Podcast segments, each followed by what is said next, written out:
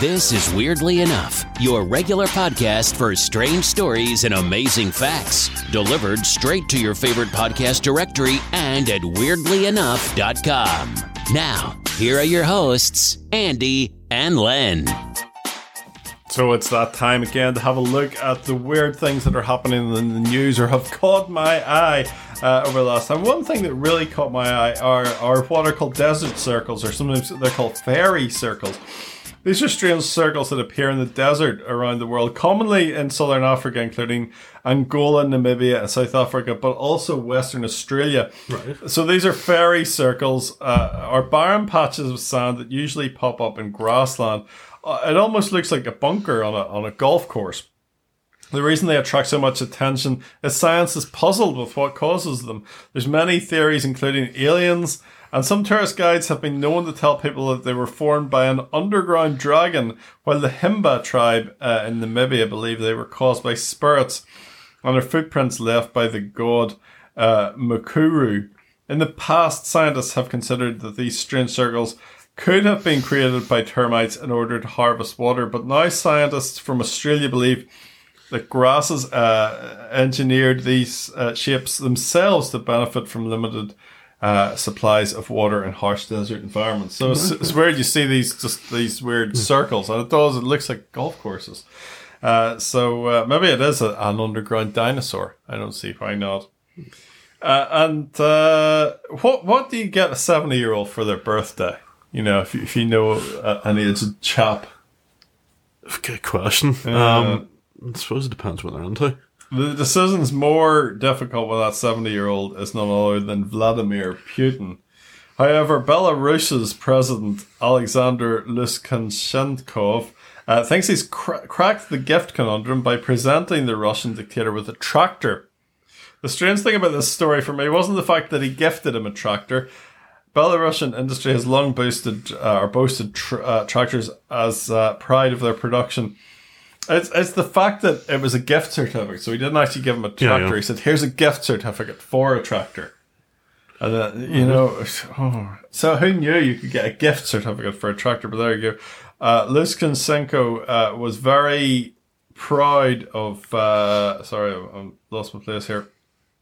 Very proud of his gift, telling reporters that he used a similar model in, uh, in his garden. So it must be either a very big garden or a very small tractor. Putin is yet to comment on the gift, but I wonder if he just preferred a bottle of vodka. What do you think?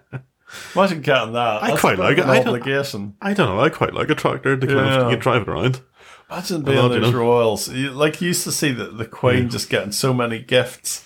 They must have sheds places. It must be like Graceland, uh, where Elvis just had sheds of stuff, just everything. You know, just put that away. Uh, and a new law came into effect in California this year, which for the first time legalizes uh, something that up to now was considered a crime. The Freedom to Walk Act was signed in uh, by Governor Gavin Newsom, stating that police officers can now only cite a citizen for crossing a street outside of a crosswalk if there is an immediate danger of a collision. So jaywalking was a crime. You know the way w- Yeah, when yeah. we meet up and, and you see people walking and stumbling out oh, across Oh, and yeah, head down on their devices and stuff. And a lot of states in America, that is actually a crime. The law looks a bit daft, uh, but it did have darker undertones with police using powers to stop and harass racial minorities and low income residents. The state representative Phil Ting said it shouldn't be a criminal offence to safely cross the street. He went on to state we should be encouraging people to get out of their cars and walk for health and environmental reasons. So there you go. And finally, the Metro News sheet loves the story of famous faces spotted in things. Uh, and uh, this is up on our, our Facebook page. A mum, oh no, the, the, the second one is on the Facebook page. But a mum from Enfield claims she found the image of the character Shrek in a green curry.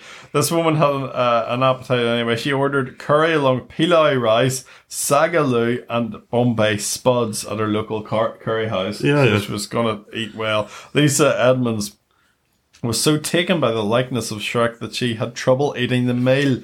And another mother, uh, strangely also called Lisa, this is Lisa Ringsill from Dundee, claims she saw the face of Elvis complete with his defined head, trademark quiff, eyes, mouth, and sideburns in a pot of McDonald's ketchup. But to me, it looked more like. Did you see it? I put it on Facebook. Yeah. It looked more like Robbie Burns, It definitely had a bit of Robbie Burns about him. the famous poet. Yeah, yeah. Yeah, the the sideburns and everything. Uh, it's on our socials there if you want to take a look. Uh, just search Weirdly Enough on Facebook. We'll be back again next week and we're going to be talking about backmarking. Isn't that Back right? masking. Backmasking. Uh, so tune in there and that's going to be fun. Uh, have a great week. Remember, email podcast at weirdlyenough.com and do like and subscribe. Leave a review if you can, wherever you get your podcast. It would help immensely. Thank you very much for listening. Talk soon.